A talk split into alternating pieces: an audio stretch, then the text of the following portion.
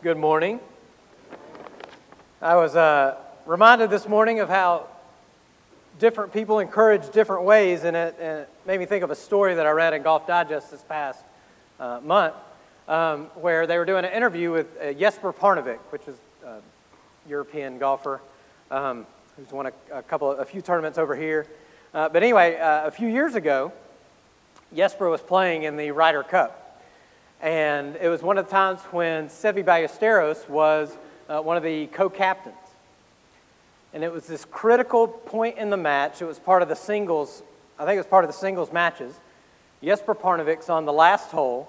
He has a chance to win his match and therefore get a point for the European team so that they can get the Ryder Cup. And the 18th hole, this one particular golf course, uh, was downhill, uh, but it had a lake right in front of the green. And so Jesper was on a down slope, and he had thought about it. He had contemplated everything that he needed to do in order to put this ball on the green so that he could have a putt to win the match. And just as he is about, he has pulled his club, and just as he is about to step up to his ball and address his ball, he hears this commotion in the background. And he looks around and he sees Seve Ballesteros running across the fairway. He's like, wait, wait, wait, stop, stop, stop, wait, wait, don't, don't hit the ball, wait. He's like, what is going on? What could be going on that it's so important that he needs to stop me at this point in the match? And so Seve gets up to him, he's out of breath, and he goes, don't hit it in the water. And the reason I'm reminded of this story is because as I was shaking hands in the first service, I had one of our encouraging deacons come up to me and go, Don't mess this up. so that's one reason that I love Ivy Creek Baptist Church is that uh, people are real, people are honest, people will joke with you, but people will love you here. Um, and, and, I love that about this church. Uh, I do want to piggyback before I get really into the sermon uh, on Lori's uh, announcement. Is uh, if you don't have time to go to Dollar General and build a box, or if you don't have a box, we do have boxes for you. Um, if you don't have time to do all that, you can build one online. Miss Willeen did that this past week. $25. You get to pick what goes in the box, and you get to actually watch them build the box. Uh, I guess they got a little video or whatever, uh, but it goes in there. $25. They'll do the little tracking thing that Lori was talking about where you can see where that box goes. So if you don't have time to do that or you don't have the ability uh, to go out and do that, uh, build a box that way. Uh, and like Lori said, I love how she put it. You have the opportunity to go on a mission trip by sending a very simple box that presents the gospel. Uh, and so if you can do that, that would be awesome. Uh, but other than that, let's pray. Let's get into this. Father God, uh, Lord, I need you. Every hour, I need you. And so, Lord, this hour is no different than any other hour. I, in constant need of you and your grace and your mercy. And so, Lord, I just pray that you use these words that you've given me. I pray that these words bring you glory. I pray that, that these words are your words and that we use them. In your holy and gracious name I pray. Amen. I know that I've just moved here. I know that I've just moved into a house. It's a beautiful house. I love the house but I'm feeling like I need to accomplish a little more. So I think I'm going to build me a house. I mean, I watched HGTV, I watched DIY. I mean, you just need a little bit of wood. You need some roofing materials, you need some cement, plumbing materials, electrical. I've got smart people in the church that can offer some advice. I hear Barry Parker's pretty good. Chad Williams is okay with electrical. Wayne Tuning can offer some advice. And that people at Home Depot, if you if you track down, if you can find one of the people in the orange on the orange bib thingies, they're pretty helpful. So I've got some vacation coming up. I think I'm going to build me a house. Now, If my structure lasted more than a week, I'd be shocked. In fact, well, probably if, if, if Barry and Chad and Wayne help me, it might last two and a half weeks. But why would my house not stand? Besides the fact that I have no idea what I'm doing in building a house, uh, I, I can't uh, get more than two hits on a nail without smashing my finger. Um, but I don't have any kind of blueprint. I don't have any kind of plan. You know, my house would be very much like the houses, the little tree forts that we would try to build in our backyard growing up. But we don't have any kind of plan. And I think that we can all agree that there's no way that you can build a house without any kind of blueprint or any kind of plan. I think we could also agree that the structure that we call a house is not nearly as important as the relationships that make it a home. And yet, while we would never build a house without a blueprint, Many of us in our, in our culture and our community are building homes with no idea of God's blueprint for the home. They're just thinking it's going to happen. And so the result of what we're seeing is really kind of what we've built, the, the, the system that we have built is getting the results that we're getting. And so what we're seeing is, is we have a lot of people building a home without God's blueprint. We're seeing a culture in which the breakdown of the family and God's design of the family is going away. And so today we are, we are continuing our, stru- our, our um, study uh, on, on the Psalms of the Ascent, which you may recall is a collection of songs within the bigger book of Psalms. And so people would sing these collection of songs as they were making their way, as they were doing their pilgrimage to get to Jerusalem for the high holy days. And so as they were walking along, they would sing these songs. And it would remind them of God's provision in their life. It would remind them of the great things that God has done. But as we will see today, it also reminds them of God's wisdom and, and ways that they can plan for the future. Psalm 127 and 128 lay out a beautiful design for the family. But these two psalms also remind us that it's going, it takes work to build the family. It takes work to go from a house and make it into a home. I was very excited when, not that Craig was having surgery, I was very excited that when, when he asked me to do this, uh, to do this particular week, I looked ahead to see what Psalm of Ascent we would be on, that it was this one.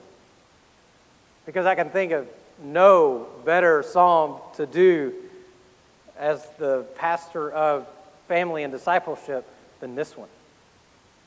Because it really does. It gives us a great plan, it gives us a great blueprint for God's design of the family and where we need to place our priorities. So if you haven't done it yet, if you will open your Bibles to Psalm 127 and 128 and follow along with me. A song of the ascents of Solomon. Unless the Lord builds a house, those who build it labor in vain. Unless the Lord watches over the city, the watchman stays awake in vain. It is in vain that you rise up early and go late to rest eating the bread of anxious toil, for he gives his beloved sleep. Behold, children are a heritage from the Lord, the fruit of the womb a reward. Like arrows in the hand of a warrior are the children of one's youth. Blessed is the man who fills his quiver with them. He shall not be put to shame when he speaks uh, with his enemies in the gate. Psalm 128, a song of ascent. Blessed is everyone who fears the Lord who walks in his ways. You shall eat the fruit of the labor of your hands. You shall be blessed, and it shall be well with you. Your wife will be like a fruitful vine within your house. Your children will be like olive shoots around your table. Behold, thus shall the man be blessed who fears the Lord. The Lord bless you from Zion, May you see the prosperity of Jerusalem all the days of your life. May you see your children's children. Peace be upon Israel. Our two Psalms this morning are Psalms of wisdom. In fact, the first one was written by the King of Wisdom, King Solomon, who, when God asked him what he would, what he would rather have, he said he would rather have wisdom or riches. He chose wisdom. So God gave him both.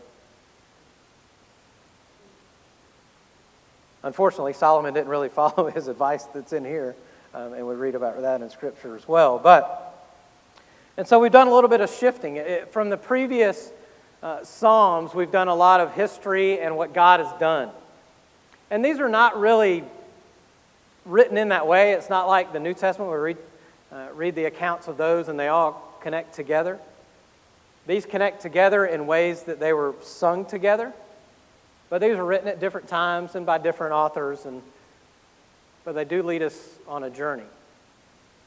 And so we've gone from remembering what God has done to learning about what God will do if we follow this plan and this blueprint. Now, I was not there as the people were on this journey, obviously, because I don't have a time machine made out of a DeLorean. But I just imagine what the conversations were like. Because, I don't know if you know this or not, many of you don't know me all that well. I haven't been there all that long, but I've started to run. Not because it's the cool, hip thing to do. I would do CrossFit if that were the case, but um, but I've started to run, and not because I like to run. I hate to run. I run so that I can eat. Uh, is really what it comes down to. Um, Will runs because he likes it. Dave runs because he has to. Um, if, if I could sit on my couch and watch NCIS and burn calories, I would do it, but I cannot. But anyway, at the beginning of my runs, and I've figured out that the only time that I can run and not avoid the, the schedule that our family has is to get up at 6 o'clock in the morning. And so now we've ventured into two things that I hate to do run and get up early. And so at 6 o'clock in the morning, I begin my running adventures. And immediately out of my house, it's a little bit flat in our cul de sac, but once I turn onto the main road, I start going uphill. And I hate it. I'm like, why am I doing this? My feet hurt, my ankles hurt, my legs hurt, my hips hurt, I can't breathe. What's going on? Why am I breathing like this? I hate this. I'm just going to turn around and I'm going to go back to bed. But then everything starts to warm up. I go and I get and I build up and I build up. And so by the time I get back to my house, the hill that I have gone up is the hill that I'm now coming down. So I've got some strength. My legs are feeling good. And I'm actually uh, not sounding like I'm, I'm breathing on a ventilator or anything. So, so I'm coming down and I'm like, I think I could do like a marathon now. You know, I got this. I got this going. And then my house is there and I have to quit. I have to quit. Uh, I want to quit. And I wonder is this what it was like a little bit for the people on this journey? Yes, they're going to Jerusalem to celebrate God, to celebrate the things that God is doing, celebrate the things that God has done in their past. But do you think when they started out the journey, they're like, oh my goodness, do we have to go again? The husband turns to his wife, you know it's uphill the whole way, right? Those mountains are scary. Stuff that jumps out at you. But then, as I pass the halfway mark and they get closer to their journey destination, do you think they start talking a little bit? Hey, Bob, how far did you travel to get here? Oh, about 30 miles. Ha! I did 33. 33 miles right here. Hey, Fred, how many people do you bring with you? Well, my family and my in laws and all that, we brought about 26. brought 27. This guy right here. So the journey became about who they were and what they were doing out of their own power.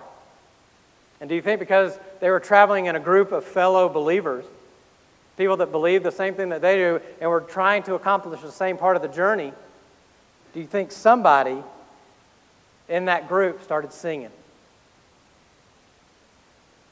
I'm not going to sing it because I'm not Craig Dale. Unless the Lord builds a house, those who build it labor in vain. Unless the Lord watches over the city, the watchman stays awake in vain. And it snaps people back. Oh, yeah. It's about me. It's about the journey that God is taking us on so that we can celebrate His greatness and what He has done. And so, really, what we see is that work is a big part of, of who God is. And work is a big part of who we are. Work is a major component in our lives. In fact, you see the, the, the title of the sermon is Do Work, Working to Build Our Families. And this is something that comes out of my student ministry days and, and, and came out of a program that was on MTV a few years ago. Anytime these guys would go out and do something, they would say, We're going to go do work. And so when we go on mission trips, we would, that would be our phrase. We're going to do work. And we have to do work to build our families. And so work is, it's really unavoidable. Work is a part of our lives.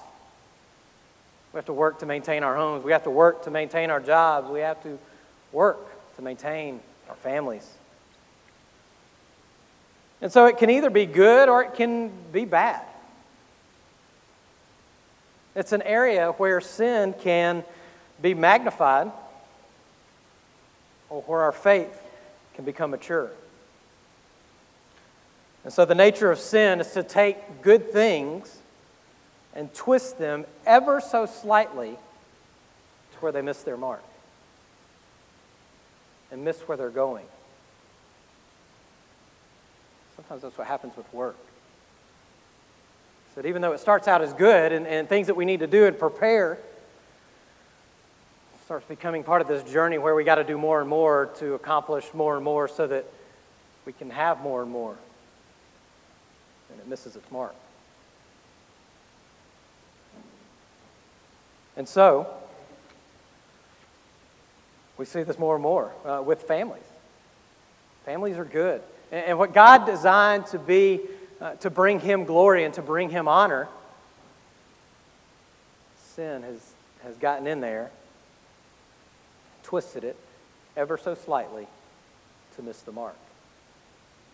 And that's what we're seeing in our culture now, where the, where the family is so off kilter and missed the blueprint that it's missing the mark. And Psalm 127 and 128 takes us on a journey that gives us our motivation to work so that we can build a legacy for generations so that we can see the work for, of God, so that we can be a part of the work of God for generations and generations. People are working all around us. But what Solomon reminds us in these first two verses, if we haven't done the right, if we haven't done it with the right person involved, it's a waste. And so look back at verses 1 and 2 of Psalm 127. Unless the Lord builds the house, those who build it labor in vain. Unless the Lord watches over the city, the watchman stays awake in vain. Don't we see this all the time in our culture and our community? We see people work and work and work and work and work, and it never gets them anywhere. Yeah, it gets them promotions, it gets them things. But does it really, really ever get them anywhere? Their work is in vain because it's done without God at the center. It's done without God part of the process. God wants us to work. Don't get me wrong, we have in the Bible, we have two illustrations of work going on. And they're two, both of the extremes. We have the Tower of Babel, where they were working and working in order to build a stair up to God, or in order to touch God. But God wasn't a part of that. So their labor was in vain. But then we read about Paul writing to the church at Thessalonica where those people took on the attitude of, well, God will take care of it, so we don't really need to do anything. So Paul got onto him and was like, look, God's called you to work. So get out there and work and spread the gospel. So God is a God of work. And in fact, verse 1 of the entire Bible tells us God created. God did something. He made something. He fashioned heaven and earth. In fact, Genesis 1 is a journal of work, and He continues to work today. He continues to work in our lives. He continues to provide rain and seasons and grace. God didn't just create the world, start it spinning, and go, good luck. He still continues to work today. Eugene Peterson writes uh, One of the reasons that Christians read Scripture repeatedly and carefully is to find out just how God works in Jesus Christ so that we can work in the name of Jesus Christ. Which leads us to that second to our second point. Work is natural, inevitable, and faithful. Development out of work, God is already doing. Each of Paul's letters start out with doctrine and, and, and end up with practical. It gives us something to do. in order to obtain the doctrine, then we have to work to get there, and he gives us uh, those steps and that challenge to get there. Eugene Peterson also writes The curse of some people's lives is not work as such, but senseless work, vain work, futile work, work that takes place apart from God, work that ignores the if that we see in Psalms 127. Now, my translation says, unless the Lord builds the house. But a lot of translations write, if the Lord builds the house, those who build it, or unless the Lord builds a house, uh, those who build it labor in vain. If we can orient ourselves with God's work and what He is already doing, then we can free ourselves from the compulsiveness of work. In any of our work, we must always remember God's work is at the center of anything we do. And from the writer, um, Henry Blackaby, many years ago, with Experiencing God God is always at work. It's up to us to find out where He's working and join Him there. So God's work is at the center of anything we do. And as the psalmist points out, a beautiful example of this is found in our family. Because once we have God at the center, you know, God, he, the, the Solomon, Solomon could have used anything uh, to display work, to be an illustration of work. He could have used the temple that they are headed to. He could have used some of their homes. It could have used some of the other things that are out there. But he chose the family as his example of what happens when we work on something that matters and God at the center. See, with the correct blueprints and, the, and a good team, building a house is fairly easy. Don't have me on your team. I said a good team. But the people that do this for a living, uh, that do it well, building a house is pretty easy. The work comes in making it a home. Making children is easy, fun. The work comes and bringing them up to make them part of your home and discipling your children, telling about the great things that God has done. When we keep God at the center, we turn a house into a home. Then children become like arrows that are used in the battle of God's work and message. And that's what we see in, in 127. It says, Behold, children are a heritage from the Lord, the fruit of the womb a reward. Like arrows in the hand of a warrior are children of one's youth. Blessed is the man who fills his quiver with them. He shall not be put to shame when he speaks with his enemies in the gate. You see, making arrows, they had back in these days, they couldn't go down to Dick's Sporting Goods, they couldn't go to Gander Mountain, they couldn't go to Bass Pro and just say, hey, I'm heading into battle this week, so if you could, I need about 100 arrows. If you could help me out with that, get their compound bow out and, and head out and do that. No, they had to make them. So they had everything in front of them. They had They had the sticks, they had the, arrowhead, they had the stuff to make the arrowhead, but it took work to make them.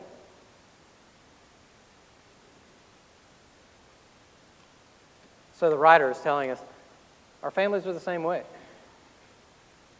We have to work to make them into the arrows that can, that can show God's work and message, that can continue God's work that you've already started.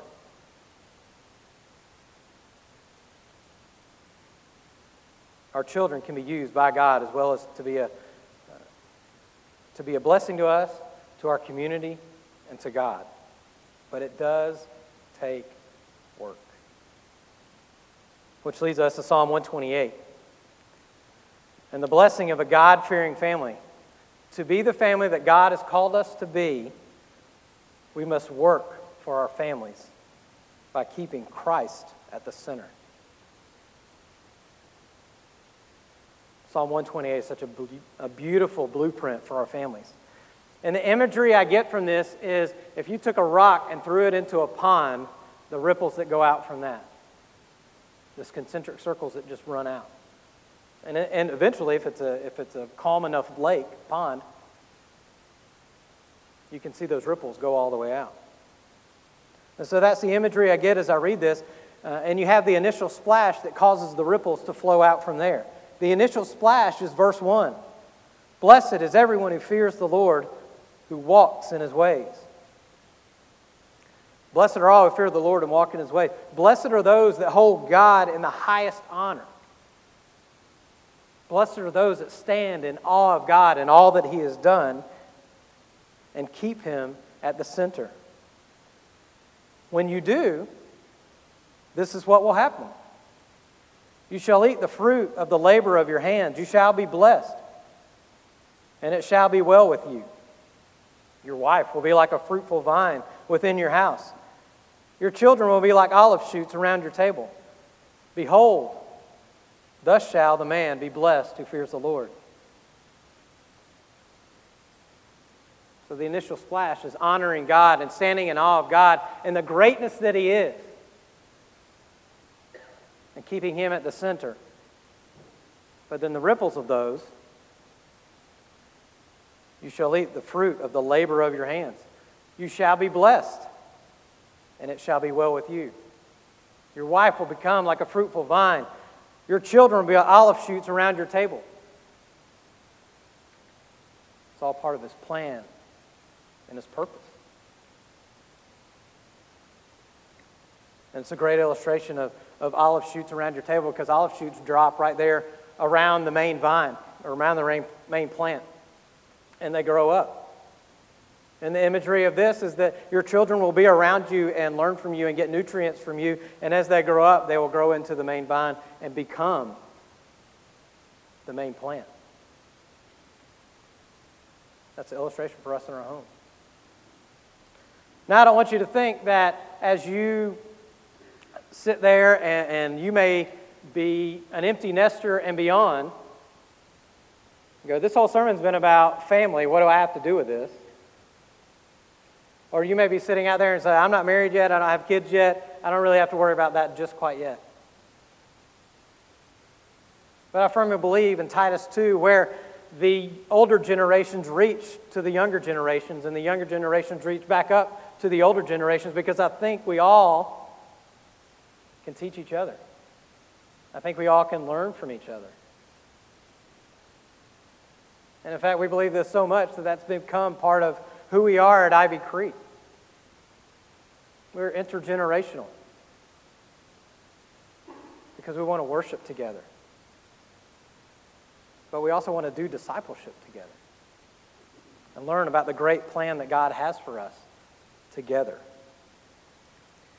And so when we read these things, uh, we see this, this great plan that, that God has built, this great blueprint we see in, in 128, and it's led by the father in the home. Led by him. He's, he's leading up and seeing, standing in awe of God, and that catches. Teaches his wife. They teach their children.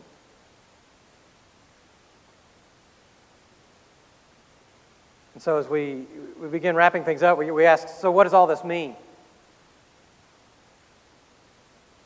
Like I said, it's easy to build a house, it takes work to build a home. And when we keep God at the center of that and look at His blueprint and look at His plan, then we will be successful. The expositor's commentary sums up Psalms 128 like this, and I think it's a great way to sum, sum up our sermon today. The psalmist thus applies the blessing of God from the individual to the prosperity of God's people at large. The psalm therefore encourages the individual to contribute to the building up of the kingdom of God by living a righteous life in the presence of God. Through him, his family will establish, and through him, God will extend his blessing to all the people of God. Because if you can change your family, your family can change your community. And your community can change your area. And your area can change your state.